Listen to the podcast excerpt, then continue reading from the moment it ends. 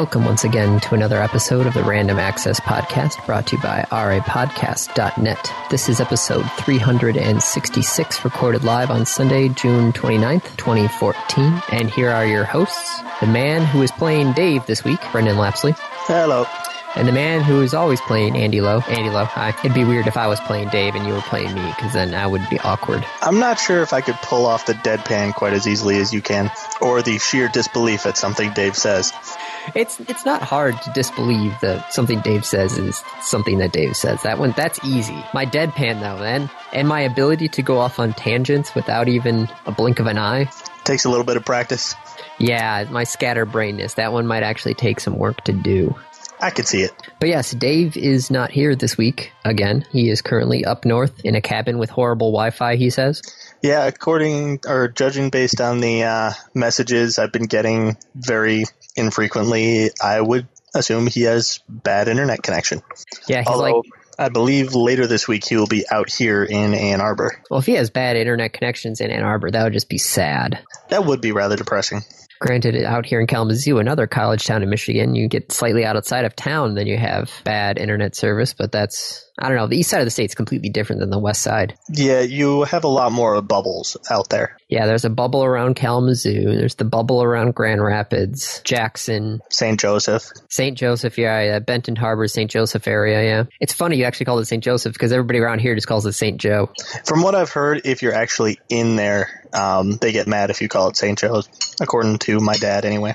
Really? He used to go out there for work all the time. I will have to keep that in mind then. Yeah, the last time I was in actually St. Joe was uh I think for the Census Bureau, so that was back in 2010. So A little while ago. just a little bit. Yeah, I don't think I've done anything more than stop there for gas in more than the last 10 years. Well, f- knowing from the Census Bureau, I can tell you there are a lot of cottages owned by people from Chicago in St. Joe. Nice. That seems to be that Chicago kind of either goes north up the lakeshore or goes east up the lakeshore, and that's where everybody stays for the summer, it seems. I wish I had a cottage on a lake shore. It is nice, isn't it? At least we get to use yours. True. Julie's already looking for inflatable rafts and such to bring out there this year. I, uh, since the last kite that I flew up there got stuck in a neighbor's tree, I have gotten a different kite, so that one is ready to go. Make sure to fly it out above the lake this time. Well, it's kind of hard because depending on the water, the temperature of the water and the land, it, the air will either blow all the way in, like inshore, or it will blow out. So you gotta depends on the day if you can blow it in or if you can blow it out. I see.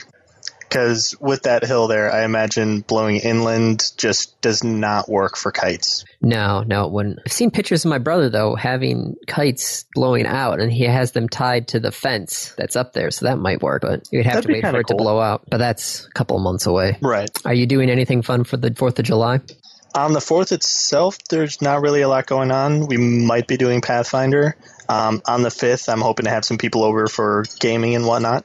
If all goes well, that'll actually be where I'm seeing Dave part of the week. Ah, okay. Yeah, we're going up north to the Wilderness State Park up near the Mackinac Bridge. If anybody doesn't know where that is, that's on the uh, very tip of your middle finger of Michigan if you're looking at your hand.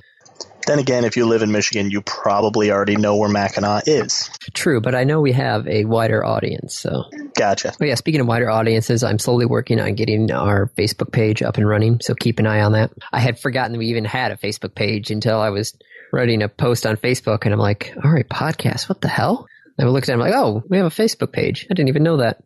I didn't know it either. Surprise! So, should we hit the uh, list of topics? Sure. Does anything spark your fancy? Uh, I have no idea.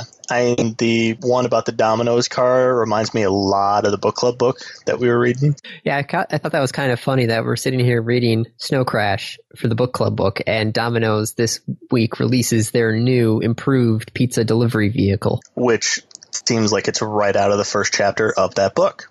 Yes, yes, it does because it has a built-in pizza warmer on the side of the car. It's just oh, it's perfect. This picture looks ridiculous too. It looks like they took what is that like a mini or something and just inserted in an oven. I think it's a God. I don't know what car that is. Like it, it's a Fiat or a Mini or something along those lines, like one of those little cars. Yeah, like a like a Chevy. I think it's a Chevy Aereo or something. Not Aereo, uh, a Veo or I don't know. It's a little tiny Chevy car. Like there's enough room for a driver, maybe a passenger, and then the entire back seat slash trunk has been converted into this pizza warmer oven thing. It also has extra large cup holders where they can store two liters. That's probably a good thing. Yeah, that is. I'm always worried about getting a two liter from the pizza delivery guy going, hmm. Yeah, if I ever do that, I always wait at least 10 minutes before I open it. So my only question is how many of these things are actually going to be used? I don't know. They're probably going to start with a small fleet of them in like one or two cities and kind of run it as a test program just to see if it works and what people think. Yeah, I can see that. But I, I know most of the pizza delivery guys that I know are really into cars, and so they like their car. Yeah, I'm curious to see what the adoption rate for drivers will be too. Um, I'm, I'm, actually really curious if Ann Arbor is going to be one of the starting um, cities just because the Domino's head offices are here. You have an excellent point. I wonder if, yeah, if Domino's uh, building number one, which I think is the one that's right next to Eastern's campus, would be uh, one of the first ones to get it. Wouldn't surprise me.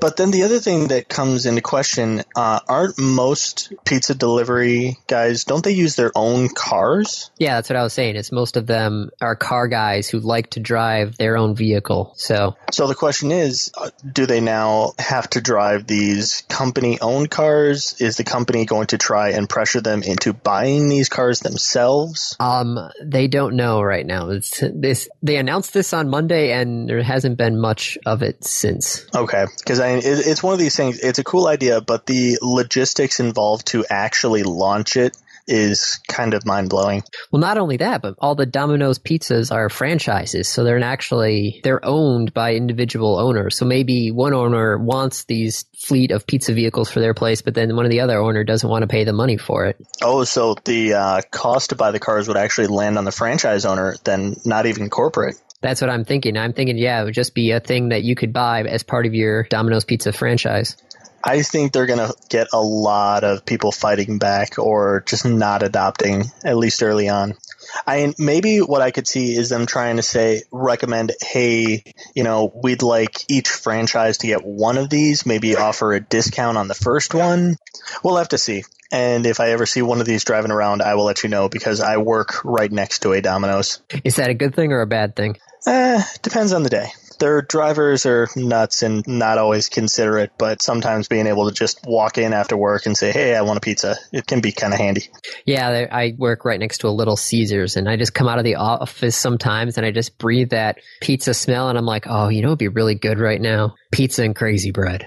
Except Little Caesars has the walk in, get a pizza, walk out without an order thing. Domino's doesn't quite have that. No, but yeah, that is true. Yeah, you could you would have to wait around a bit. I would just be able to literally walk in, pizza, crazy bread, walk out. Yeah, but I mean, the other thing is when we do, Julie typically gets one of their new like artesian pizza things that are all fancy and getting fancy with the spices. Eh, more just the toppings in general, and it seems to be a different kind of bread. I don't really know. I don't eat them. I'm just a fan of classic pepperoni pizza. I don't think you can you you can get slightly better with that, but it's hard to do. I haven't had a Hawaiian pizza in a while. That would actually be really good.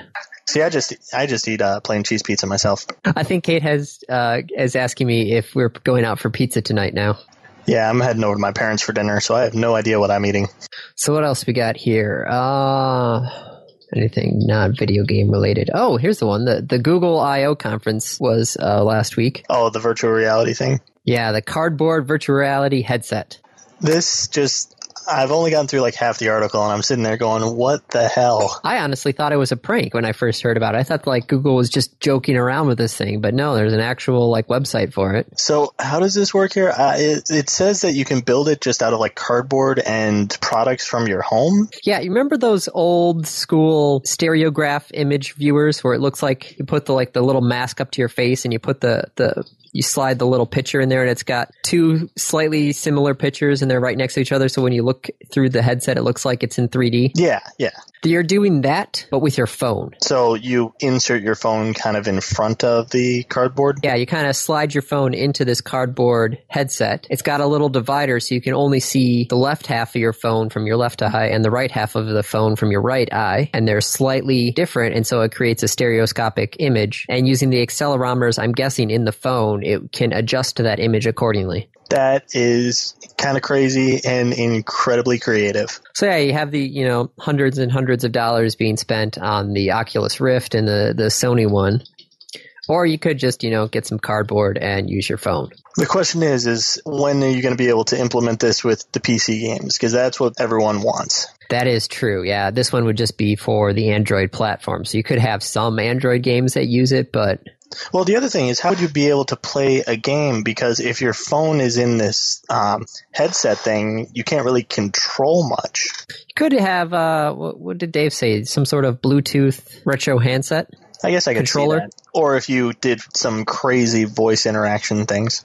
So it's one of those things. It's definitely an interesting direction. I'm curious if it's actually going to go anywhere. Well, I just like how they they put literally the uh, the design files are out here, and then they've got the document developer documentation all on this website. So it's like, hey, if you want to do VR stuff, here you go. Yeah, the picture looks amazing. It's just cardboard. That's all it is. Is you, you, you go you could order a pizza and then take the box and somehow build yourself a headset out of it. The things Google does. Oh, I completely forgot to post this about this, but the uh, Google's doing their own automotive. Uh, I forgot exactly what they're calling it, like Android Android Automotive or something like that, to kind try and compete against Apple's uh, CarPlay. Okay, for a second I thought you were saying Google was going to make a car, and I was like, what? Well, no, because remember they had that weird looking car that they wanted to do, and then it didn't look right. Maybe because it didn't have a steering wheel, it didn't have gas and brake pedals. It just looked like you're in a weird looking golf cart. I see. Yeah, I can see that not going over well at this point. Yeah, we talked about it a couple of weeks ago, but they had decided that they're doing a, an Android interface for your car and I think that could potentially be amazing. Well, especially since there's such a wide range, because you know the each car developer is going to want to have their own little spin on things. Oh yeah, I, they're already doing it. They're already trying to figure out, you know, how can we integrate technology into it. Even when I worked at Toyota years ago, they were already starting to really dive into, you know, how do we integrate this new technology into the um, you know stereo system or the heads up displays things like that. And android would give you that solid base of stuff but then also have your own spin on things. Right and android would be able to provide a significant amount of integration. Oh yeah with everything. And i think that's kind of the direction that people are wanting. Yeah i think the next windows nokia phone that's going to be coming out is actually going to be an android phone. Huh. Yeah color me surprised on that one so speaking of Google, YouTube has announced they're doing some updates. The first major one that I was interested about was the fact that they are going to be doing videos at 48 or 60 frames per second. What is it currently at now? That is an excellent question. Because, I mean, if they're currently at like, you know, 45 or something, 48's not a big deal. But if they're currently at like 30, you know, going up to 60 is huge. Let's see if I can Google it. See, I'm looking at this, and some of them are kind of interesting here, some of them not so much. All like, right, YouTube currently runs at 24 frames per second. Okay, so going to 48 or even 60 is huge. Yeah, especially if you're uh, if you're uploading some sort of screen grab from a video game, which is right. going to be running at 60. It's going to, if you're, you know, filming from your cell phone, it's probably still just filming at 24 frames per second because that's just the way everything is run. So then the other question is, are they changing their compressions at all? Because if you go from 24 to 60, you're going to be looking at larger sizes for streaming. Oh yeah, and already I'm already annoyed with YouTube's uh, current buffering. Yeah, can't really blame you on that one. No, no, I. It's one of those things where it's like, yes, I liked how you. I could have just gone to YouTube. Oh, I'd like to watch this video. I'd hit play, and then I would just let it buffer, and then I would come back to it in my own time and go, okay, now I'm going to watch it. Now it will it, buffer like what a quarter of it or a fifth of it, and then just stop. Not even that much. I think it's more based on time. Like it'll only buffer about twenty seconds worth. Oh, that's oh. Which for me gets really annoying because sometimes I'll be at work and I'll put on like just one of these hour long random mixes or something, and I'm jacked into my company's wireless, so I don't have to use my data. And if that's even slightly unstable, like it pauses every you know minute or so, and it gets really frustrating. I mean, I, I'm trying to figure out why Google is doing it that way, and the only thing I can think of is that they are trying to reduce bandwidth usage by um, saying, hey, you know, some people probably buffer these videos and then don't even watch them. Yeah, I could see that a just in time sort of thing. Right.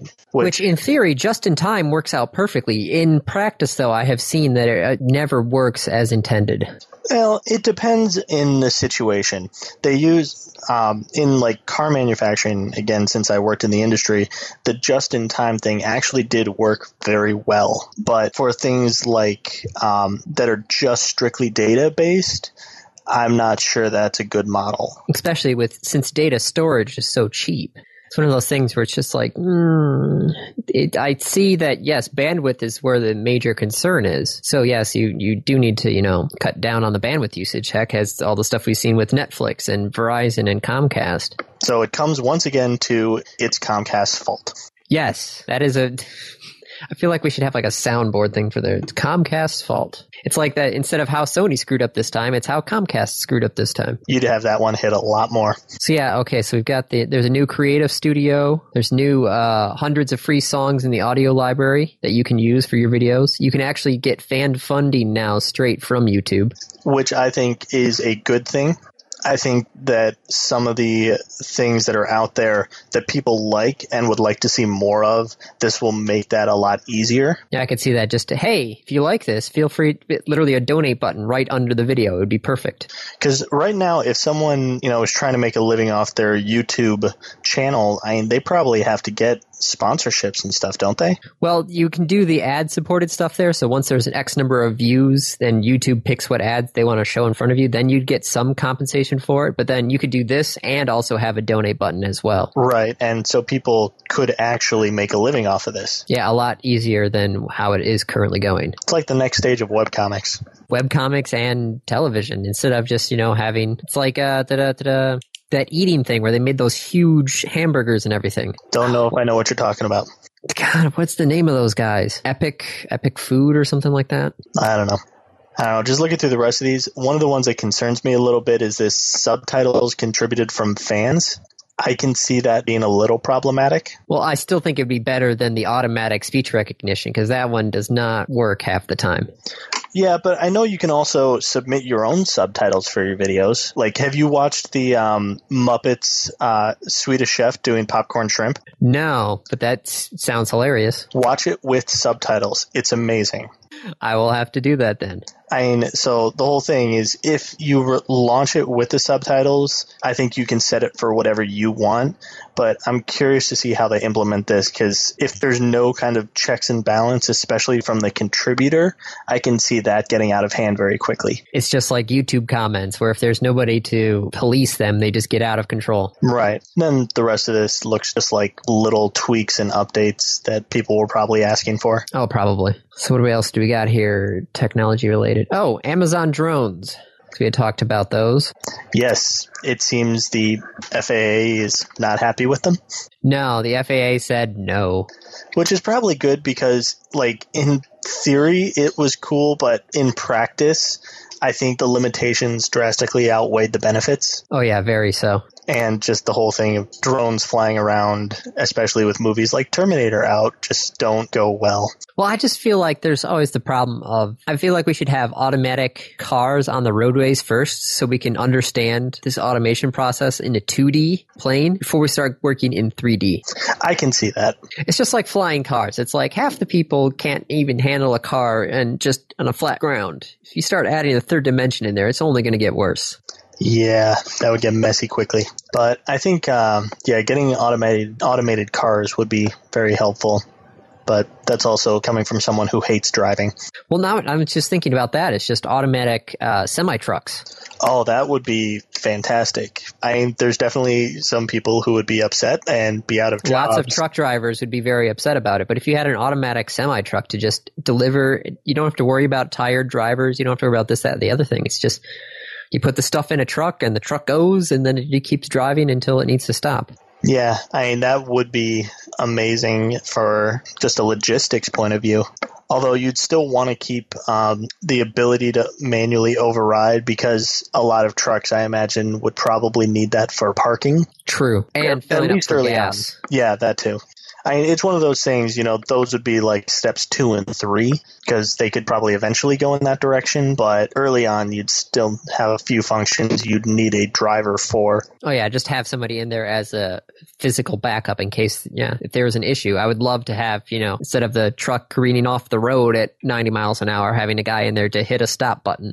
So early on, there would still be jobs for trucks. It would just slowly, okay, instead of this one, it's, it's just like cruise control. Now it's like the adaptive cruise control. Now it's the lane staying in cruise control. It's like that episode of The Simpsons. Do you ever see the one where Oh, the Homer one where they're the trucker? truck drivers. Yes, I love that one. I mean, that would be like the ideal goal. Yeah, if we can. I just always feel like we should get the infrastructure set up first before trying to just give it to the masses of people because I feel like the infrastructure is where most of the problems could be fixed. Right.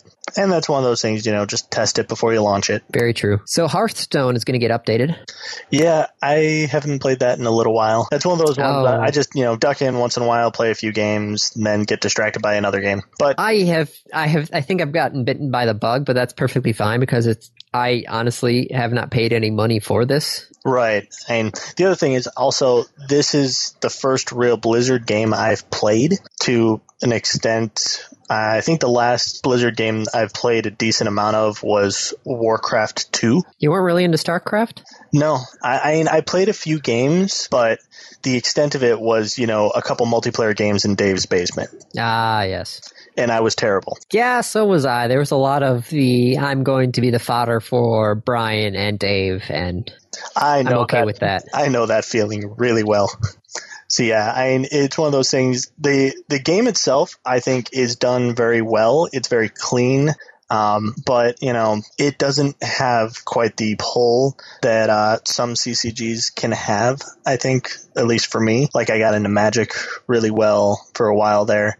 Um, but this one, you know, I'll play a couple games every few weeks, and that's about it. Well, I it's hard because I do it free to play, so I don't actually pay money for it. Where I'm just in there and you see these people who drop a couple of legendary cards, and you're like, you probably had to pay some serious money to get those cards because it's all just random. And then I get a message from Andy going, "Wah." Son of a bitch! I had this guy dead to rights, and then he drops these two cards, and I'm screwed. Uh, but my, I do have to say, I'm keeping track of my stats now, and I'm currently at a 60% win rate. So I feel like I'm actually doing something because I feel like if I was at a 50% or less win rate, then I would be, you know, bad. But 60% is good. I feel like. Yeah, that's not too bad. I want to say I would be somewhere around 50%, but keep in mind, I have also not played enough to actually flesh out any full decks. So I still have a lot of like the base cards or like the unfactioned or the unaligned cards or whatever. Hell, Yeah, I think only I've only actually played like three or four different classes. Yeah, that was the one thing I did as soon as I got it. Was like, all right, I'm going to get all the the basic cards first. Then I'm going to work out on the other stuff there. But I just like doing the arena mode because that one you you don't have to worry about what cards you have because it randomly just pulls cards and says, okay, which of these three cards? It's a draft, just like Magic. It is, but you also have to at least understand the basics of the type of deck you're playing. True. You So- can't just randomly willy nilly pick cards. Granted, most of the time that actually works for me and I get about six wins out of it, but Yeah, some of those guys who in the arena build like actual decks, you're like, how the hell did you do this? Yeah, I think I've only done the arena twice. The first time I was, I think I tried a priest, and it was my first time ever playing a priest. It did not go well. Yeah, I, I, I would say you'd have to get your before you dive into the arena, get your bearings straight against the computer opponents. Right. And then I tried it a second time as a mage, which was actually my most played uh, class, and I went three and three. So not too terrible. Well, that's yeah, that's the what's your that's I think the average is like three point four or something like that. So it is that's right down the middle of where everybody else is. right, but I mean, I'm saying it was a it was my best known class. Like I understood how the class worked. I understood how to play it and how I liked to play it. Now, are you going to be popping back in when this new uh, Curse of Narax, Nax, whatever this stupid? It's got two X's in it. Who does that? Magic, any CCG or video game that's trying to make it Yeah, look true. trying to make itself look all badass. I mean, I might get in and play, but I mean, honestly, it's not going to change anything for me. Gotcha. You see, this is why I like having somebody else other than Dave on because it's, it's sometimes when Dave and I get talking and we both like something, it's kind of like an echo chamber. So I'm kind of every once in a while interested to see an outside opinion on something. Yeah, like me, who is, you know, I appreciate Hearthstone, but I'm a lot more lukewarm towards it than the two of you are. Very true. I mean, I think part of it for me is I get distracted with games very easily. Like I'll get sucked into something, play it a lot, but then something else will come along and I'll just drop it, which is the one of the main reasons that I do not play any MMOs that require a subscription is because I know I will not get my money's worth out of it. Very true. So the other question for you then is how much have you spent on the Steam sale so far? Am I including what, um, like myself and Julie, or just myself?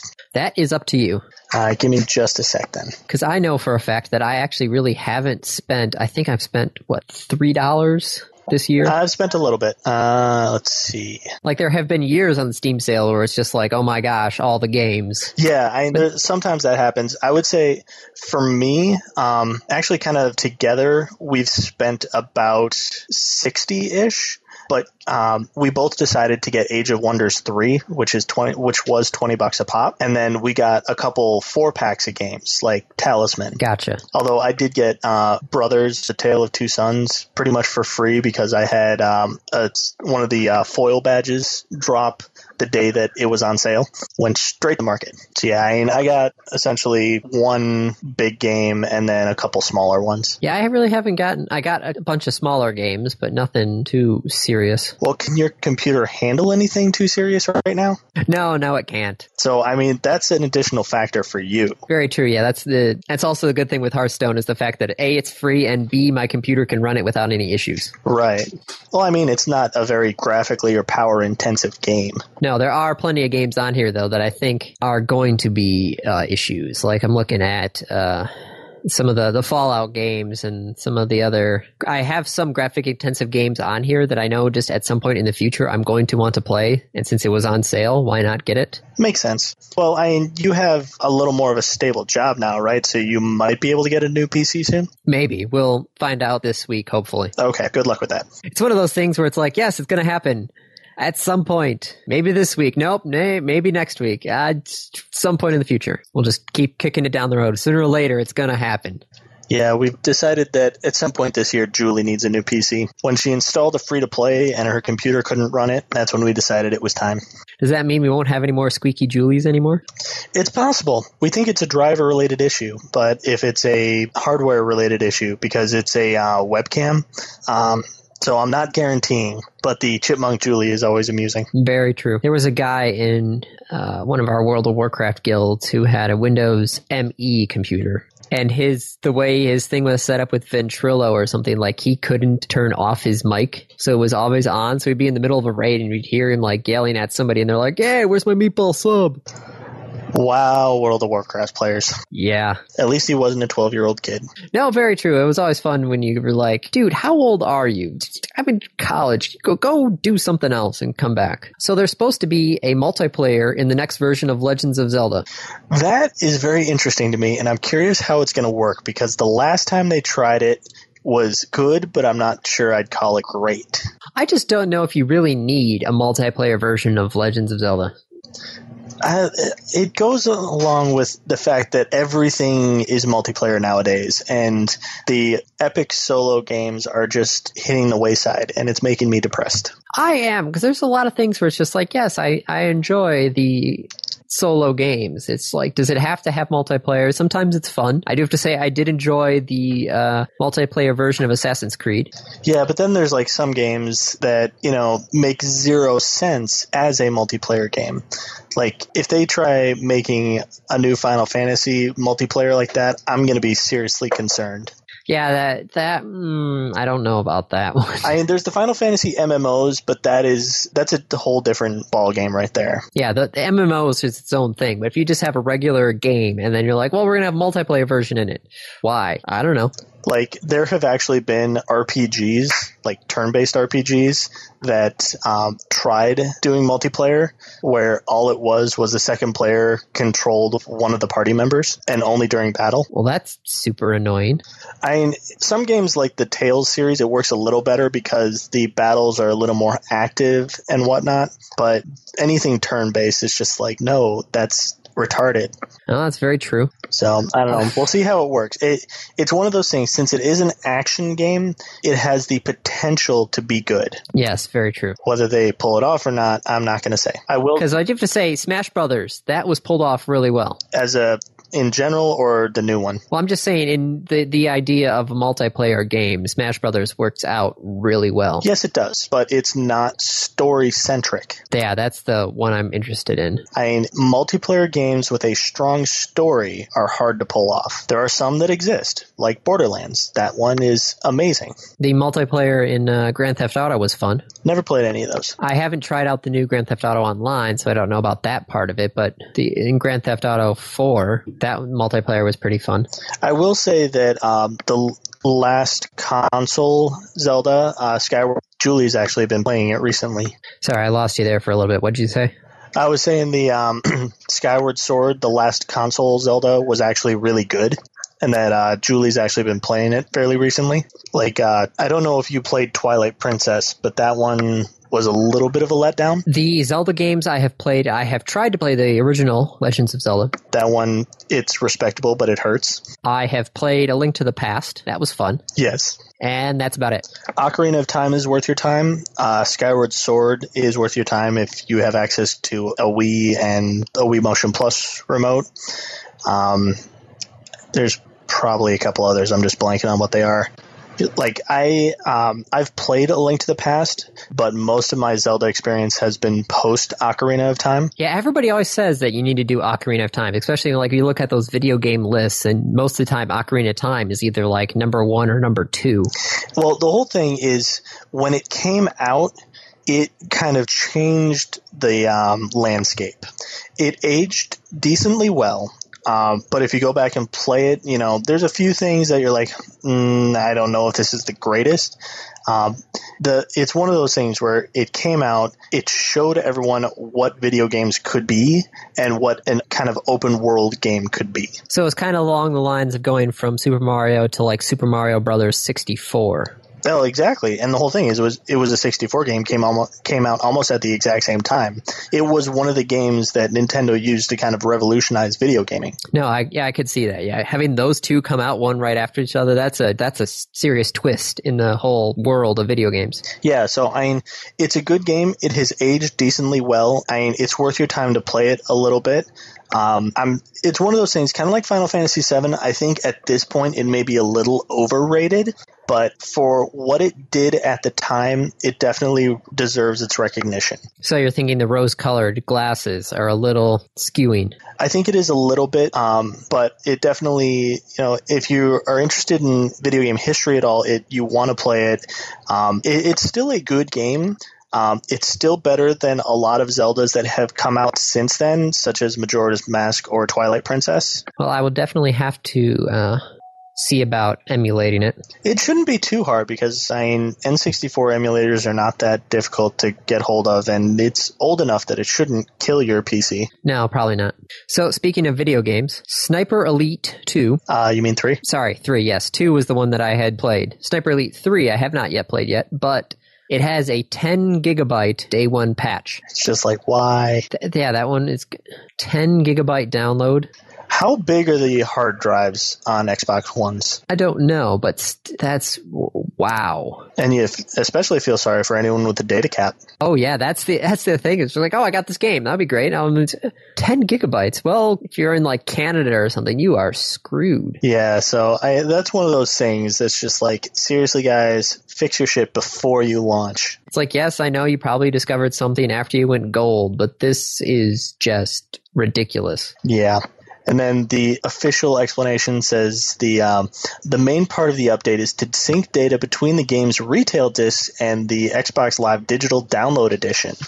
So it's pretty much you know day one DLC kind of thing. Oh, good. Yeah, so the, their justification in the several weeks between sending the code off to manufacture and release, rather than sit around or take a break, we continued to work on the game. I hmm, I don't think that's the uh, best idea. Yes, I understand that you should you know fix your shit but 10 gigabytes all at once, that's a little crazy. Yeah, that's pretty rough. I do have to say though, I am uh, probably not gonna get Sniper Elite Three right away, so not gonna worry about that. I don't think I'm ever gonna get that game. That's first person shooter is not my thing, and honestly, I'm probably not even getting an Xbox One. Yeah, I'm probably not going to get one either. I mean, I already know the next two game systems I'm getting in order, just not sure when. Oh, and what are they? I want the Vita by the end of 2014, and then uh, PS3 or PS4 probably at some point in 2015. Would it be weird to just go and finally get a PS3 in like a year or so? No, especially not if the price drops. There's still a lot of good stuff out for the PS3. Well, that's I'm just like thinking of all like the Uncharted games and that sort of thing. There's things that I know were good, and it's just like, well, I don't want to buy them right away, but if I hold off, I could probably get them for cheap. Yeah, no, I mean that's I would not hold it against you at all. There's a lot of good stuff out for it. And the whole thing is um, the PlayStation Plus thing. While I don't have it, they do have a lot of really nice things to offer. Yeah, it's one of those things where it's like, why do I even still have Xbox Live or Xbox Live Gold? I had Xbox Live Gold for a month because I had a free month of it. I have not paid for Xbox Gold ever. That sounds about where I'm going. I actually don't have the PlayStation Plus, but I have actually been considering it. If I ever like I'm thinking I will probably get it when I get a Vita, at least for a little while. Just to see how it works? Yeah, I mean, they, they have like significant discounts on digital games and um, they have a system where I think it's as um, each month they offer a free game that you can add to your account, and as long as you're a PlayStation Plus member, you have that game for free forever. Oh, well, that's nice. So, I mean, it's one of those things, it, they just keep feeding you a little bit as long as you stay a member. And, like, I've seen $40 games for less than $10 um, in their digital store for PlayStation Plus members. Gotcha. But the thing for me, the reason that I get consoles is uh, games that they release for it. And Vita has finally gotten enough games that I want, and PlayStation 4 has announced enough games that I want that I know I'm going to get those systems. Gotcha, gotcha. Yeah, it's. It's one of those things where it's like, well, the new Assassin's Creed game is only coming out on the next gen consoles, but am I really that excited for the next Assassin's Creed game in order to get the next console? Answer is no. Right. Whereas for me, you know, they've already announced Final Fantasy 15 and Kingdom Hearts 3 for the PlayStation 4. So I'm all in there. I still have to finish up the original Kingdom Hearts game.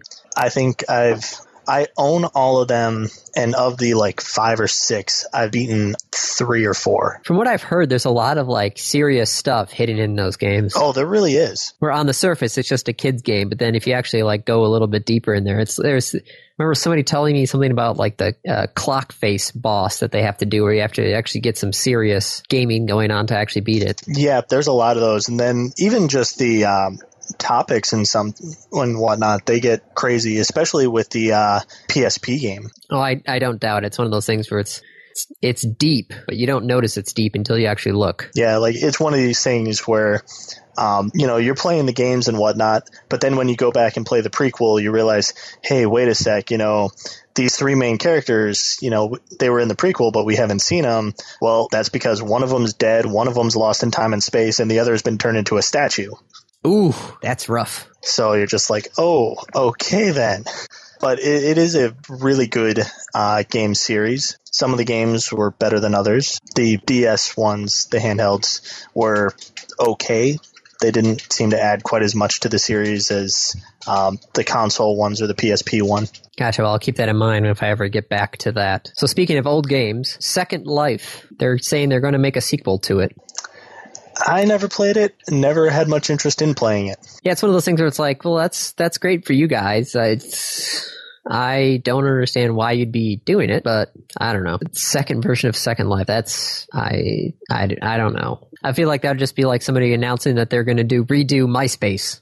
It, it depends on what direction they take it. I mean, if it starts going in a virtual reality direction that's you know a little more open ended kind of like ready player one or something it could be good but if it's just more second life then I think it's just like, what's the point?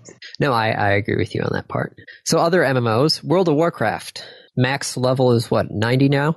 Couldn't tell you. Never played it. I'm trying to rack my brains. I think it's 90 now. So, um, during the uh, World of Warcraft expansion, Mists of Pandaria, which we call Kung Fu Kung Fu Panda, um, the uh, pandas could actually pick which side they wanted to be on. Huh. So you'd, you'd start in your little like beginner's area, learn about your character, and then once you leave the beginner's area, you actually can pick either alliance or horde. Whereas the rest of the races are set based on what you pick. Yes, Okay.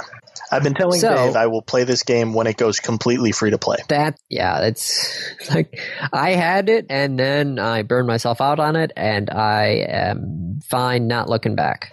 Yep. Never touched it. No reason to touch it for quite some time. So what somebody did was they had created a panda, and they said that they are going to stay neutral. Okay. Which means that they were not allowed to leave the little beginners area. This seems So odd. Yeah, it's it's they they would you know do all the beginner level missions and then you get your XP points for that and then they just killed some people but then after you get high enough in levels there's a big enough difference you actually don't get XP points anymore. So then they started to level by mining and picking herbs. And I'm guessing you get like minimal XP for this. Yes, yes you do. So somebody in this little beginners area got all the way up to the maximum level which is level 90 without picking a side. That's kind of nuts. I'm looking at this screenshot. Is this from like him doing it? Yes, the the screenshot at the top of this article is him when he actually hit 90. He has a lot of people watching. Well, that's one of the things. It was one of those oddities. It's like, really, you're you're doing this? Okay, well, let's let's pay attention. That's just wow. I like the title of the article. Doing it wrong. Yeah, that one was just like, that's wow. Someone must have been really bored. Yeah, I think his because you can in the game you can actually hit slash played and it will actually tell you time spent in game playing. I'm looking. And I think it I'm trying to see if, if he says how long it took him. I think his days played in the game itself was like 168 days. For just this character, Just that character, yeah. that's terrible. He's like, yeah, I just would pop a TV show on or something, and then just just calmly go around and do my uh, mining and herbing. Do you know what nationality this person was? No, I do not. Because I would be curious about that. Well, he's uh, English Forum U.S. Battle, so it looks like he is from the U.S. Huh. Let's see if his profile says anything. says, uh, according to this article, it says it took him roughly two years to do it. Yeah, that's something.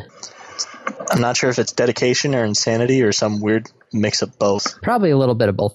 Anyways, Hold on, I'm looking up to see where this server is located. Yeah, it's a U.S. server in the Eastern Time Zone, so he is U.S., but where in the U.S. I don't know. But yeah, I, if I got back into WoW, I would not do it this way. That oh wow. yeah.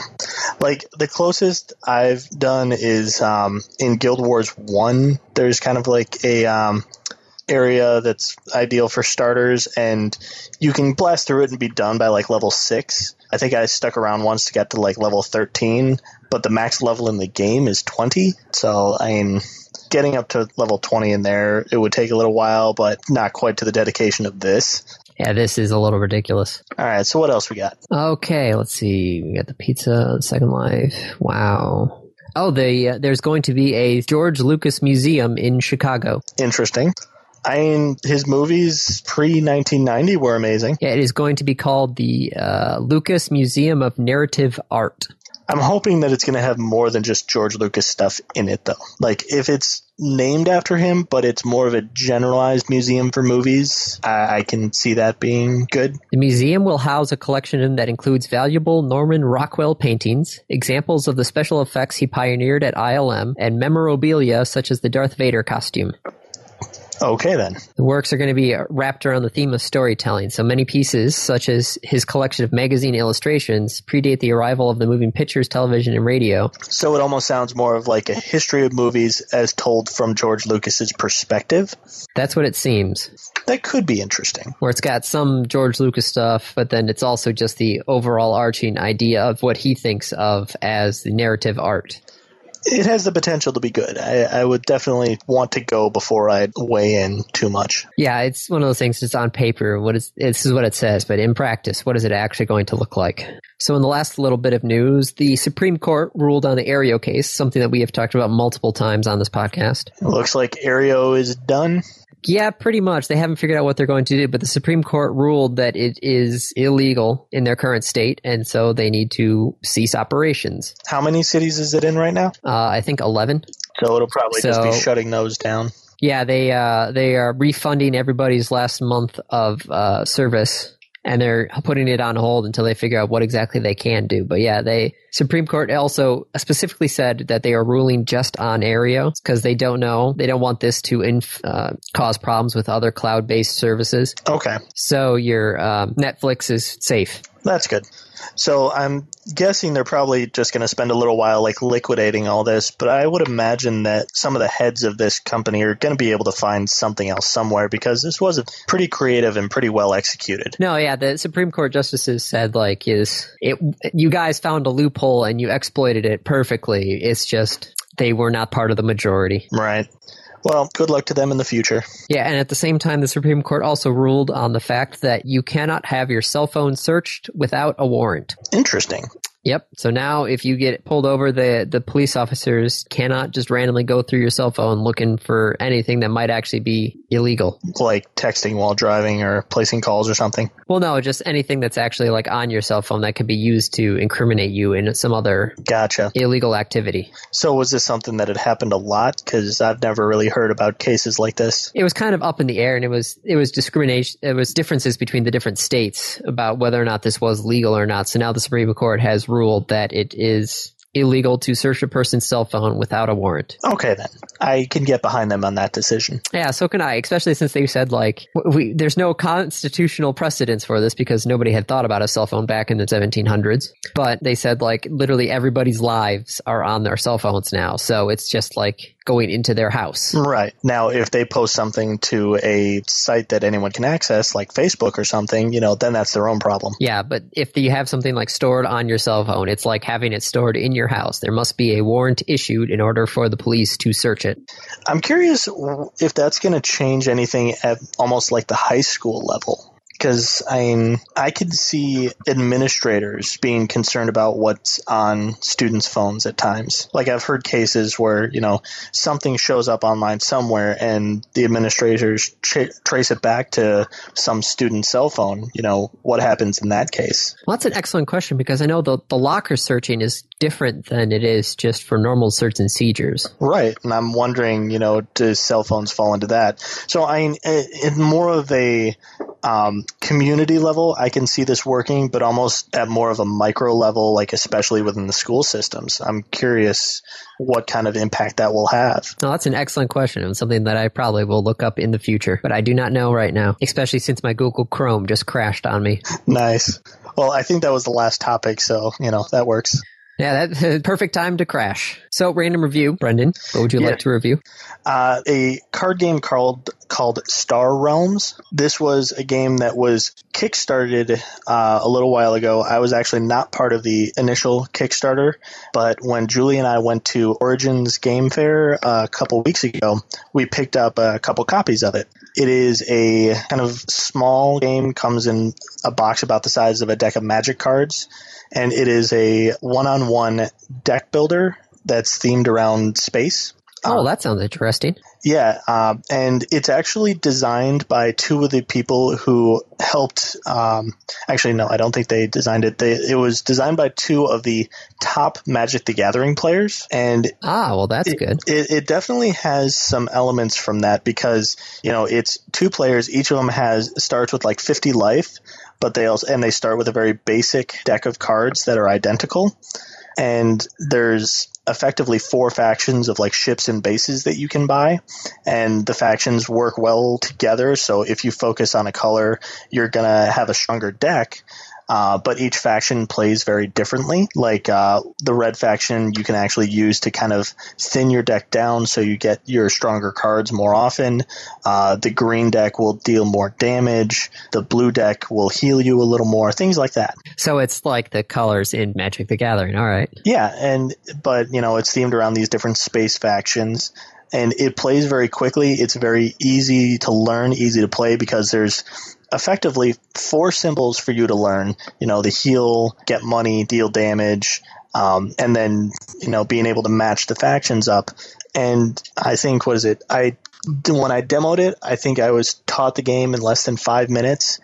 And um, we've I've probably played about five or six games since. And one of the reasons I think I like it is because with Julie and myself, we we've played it a few times and we have split 50-50 on who wins. So it's a very balanced game in my opinion. Oh yeah, that would make sense. And I'm looking at the learn to play on their website, and it, learn to play is actually pretty simple.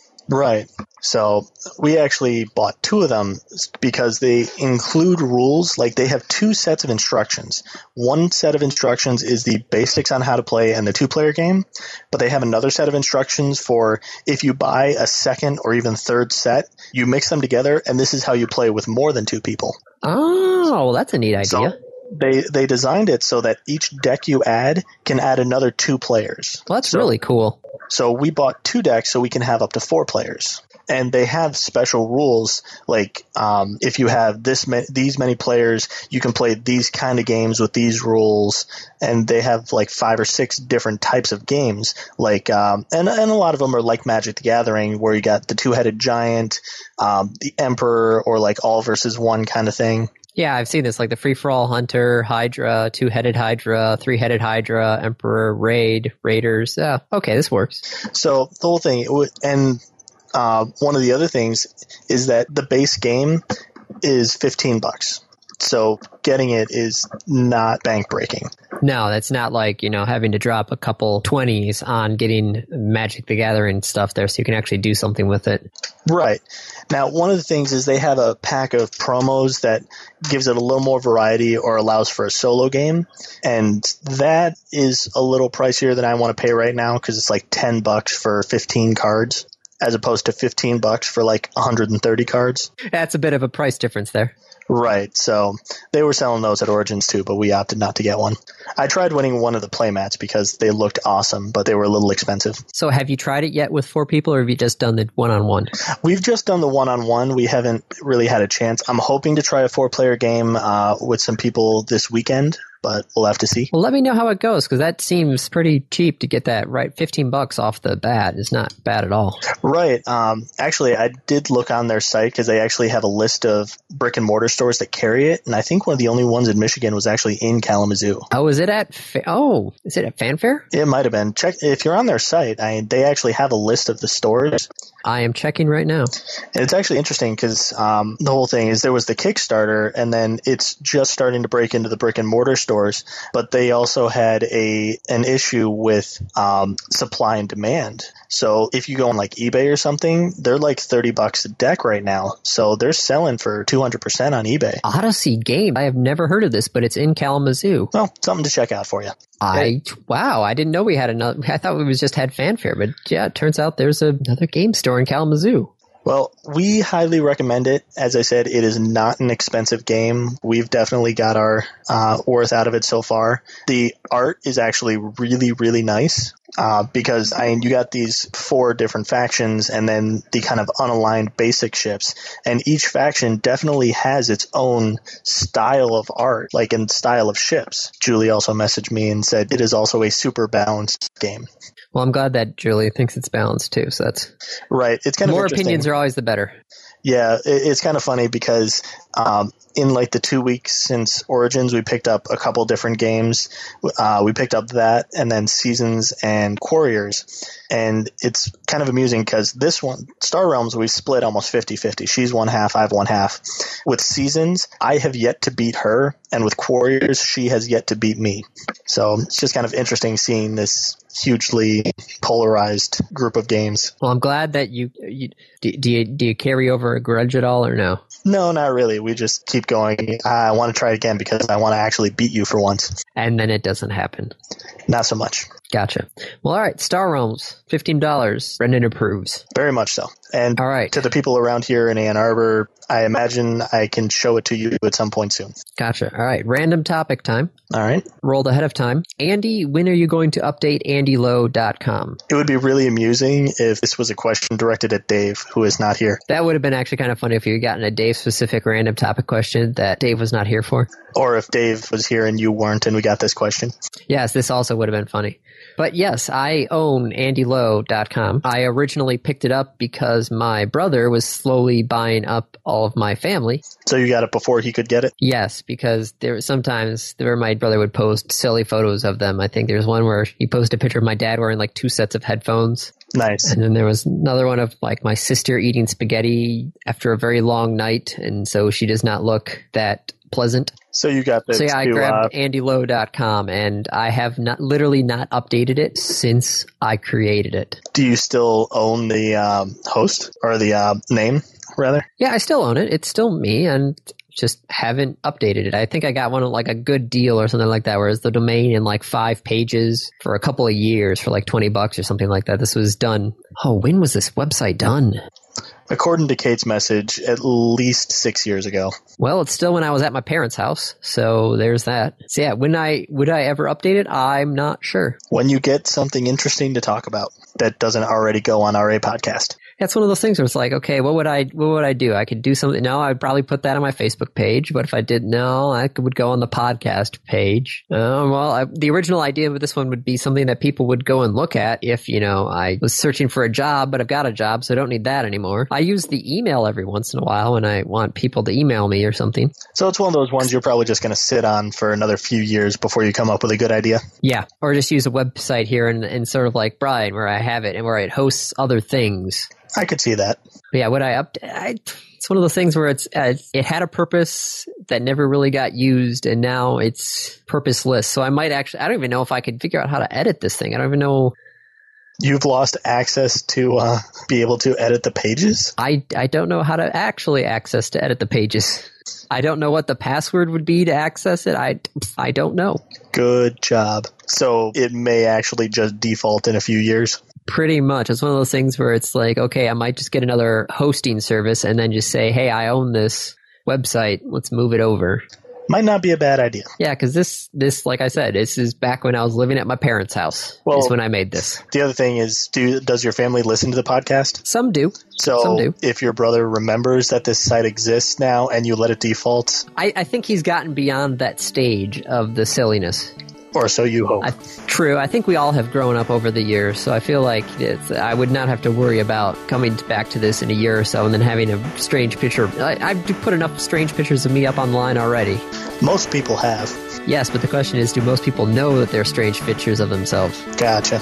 I would understand that this is not a good picture, flattering picture of me. Other people are just like, hey, look at this keg stand. And you're just like, are you sure you want to do that? Oh, yeah. Oh yeah, I've heard stories. Oh, yeah. No, there are stories out there, and I don't doubt that most of them are true. But yeah, this one, Oh no, like I have heard a story where my sister almost got one of my relatives in a significant amount of trouble. Story. Oh, well, let's not talk about that then. so, AndyLow.com, feel free to browse it. There are five pages. Nice. Some of them are accurate, some of them are not. Let's like, there's a up. website here that just says pictures, and pictures are coming soon, it says. I just need a digital camera first, it seems. I would hope you have a digital camera as part of your phone now. Yep, this is this predates having a camera phone, it seems. All right, under experience. So this site was created later than January of 2007 because it says experience uh, January 2007 to present. Well, there we go. I think that's the closest I can come to getting a date on this thing. I think I created it when we went to the first PAX, I do believe. I think that's when I created it. I might have updated it back in 2007, so 2007 might be the last time I touched it. It still has your AIM I- on here. Do people even use AIM anymore? I don't use AIM anymore. I don't even have it signed in, so. I don't think I have the passwords for mine anymore. I don't even think I remember my AIM username. Well, I remember my AIM username, and I probably remember what the password is, but it's one of those things that's like, what? what's the point?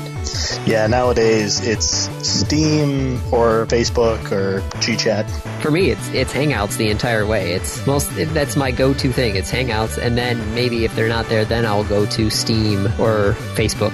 I use Facebook when I'm trying to contact like three people who, you know, I don't talk to all that much. Strangely enough, that's actually the easiest way to get hold of Wheeler. I don't actually doubt that. All right, so there is the answer. Is the answer is are you ever going to update it? Probably not. But if I do, then I will probably not let you know. Because it'll probably be for a job or something. I, I don't know. I'll figure that out whenever I actually do update it. All right, Brendan. Well, thank you very much for filling in for Dave. Not a problem. And uh, I guess that's a wrap. All right, take it easy. This has been another episode of the Random Access Podcast. If you have any questions, comments, concerns, corrections, suggestions, remarks, reviews, rebukes, retorts, or just rants, feel free to contact us. You can find us on Twitter at RAPodcast or send us an email at mail at rapodcast.net. Thank you for listening.